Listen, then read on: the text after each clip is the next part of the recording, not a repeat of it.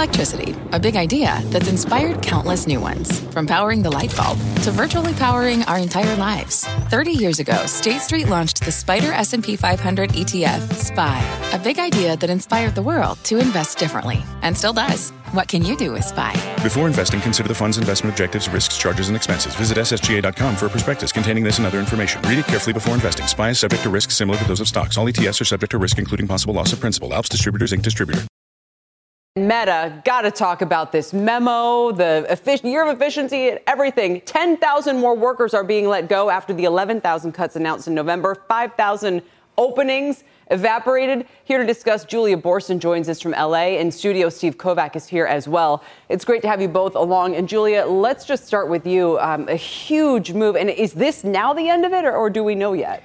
Well, it seems like this could probably be the end of it for now, but a number of analysts weighing in very bullish uh, reactions to this move by Mark Zuckerberg, saying that the year of efficiency just got even more efficient. In addition to announcing those layoffs and the fact that they're taking those 5,000 open job positions off the table, the company also announcing that it's lowering its expense guide for the year. But what's so remarkable about all this, Kelly, is even with these dramatic layoffs, 21,000 employees between last year uh, in November and the layoffs just announced now, the company still has more employees now than it did in summer of 2021. So th- we just have to remember this is a company that grew so dramatically, and Mark Zuckerberg has really changed its tu- his tune. He warned that there is the possibility that this new economic reality will continue for many years, but he's saying that they can cut costs and they can still return to growth. And what's uh, amazing, Steve, is also his comments, which kind of go back to the Elon Musk factor and uh, Salesforce and other. But Musk's um, Zuckerberg said they are running more efficiently, right? As they've done some of these cuts. Now, I don't know how they did it so strategically that they're able uh, to make that the case. But number one, he mentioned that, and number two, he mentioned the fact that they went through and looked at their engineers, and the ones in office are more productive than the ones who are working. From home That home. really stuck out to me, Kelly, was at the very end of this memo to employees, they basically said, We're doing these studies on return to office, and the people we hired during the pandemic who came into the office to work with colleagues are more productive. You can see what, what groundwork they're laying here, too. It's.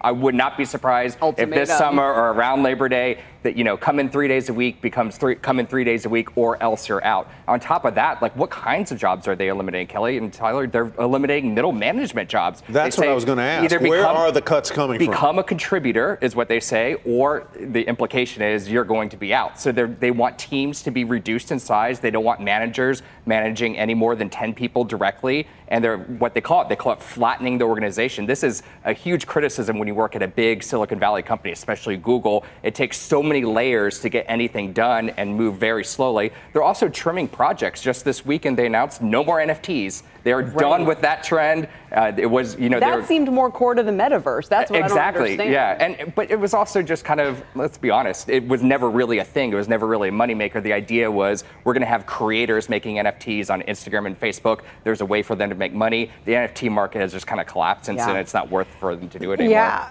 Ju- Julia, I mean, let- one thing that go- I- jump in. Tyler, I was just saying one thing that's really interesting is he does mention the term metaverse. Mark Zuckerberg does mention the term metaverse twice in this memo, but he also is sort of shifting the way he's talking about what Meta wants to do, saying that they want to be a company that enables human connection. So he, I think it's really important to note that he talks about AI, how they're going to use AI to enable human connection, but he's sort of distancing himself from this idea that Meta is a metaverse company first and foremost. Either one of you jump ball here. Um, when uh, Facebook did its first round of cuts and then Twitter cut, uh, it gave cover, let's say, to other companies that then came in with their own cuts.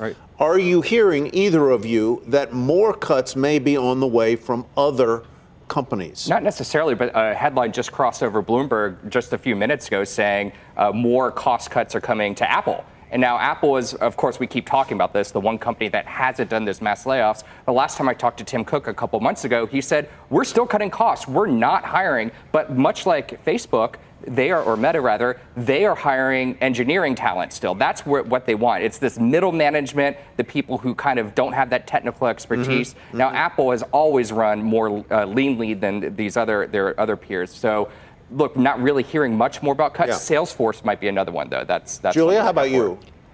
Well, um, I feel like Meta wants to get credit for the fact that they did their first round of layoffs in the fall before this was something that all the tech right. giants were doing. But I would also say I'm hearing a lot about the startups in the space, even those startups that are so relieved that they now have access to their, their funds at Silicon Valley Bank that they still feel like they have to be more cautious. Maybe they don't have access to debt and they are looking at ways to cut costs. So that is a whole nother part of the tech ecosystem that's looking at cutting back. we have to leave it there, folks. Steve, Julia, thank you very Thanks. much. Appreciate it. From their innovative practice facility to unmatched views from the fairway, the PGA of America is helping lower scores and elevate fan experiences with 5G solutions from T Mobile for Business. Together, we're using AI powered analytics to expand coaching tools and bringing fans closer to the pros with 5G connected cameras. This is game changing innovation. This is the PGA of America with T Mobile for Business. Take your business further at T-Mobile.com slash now.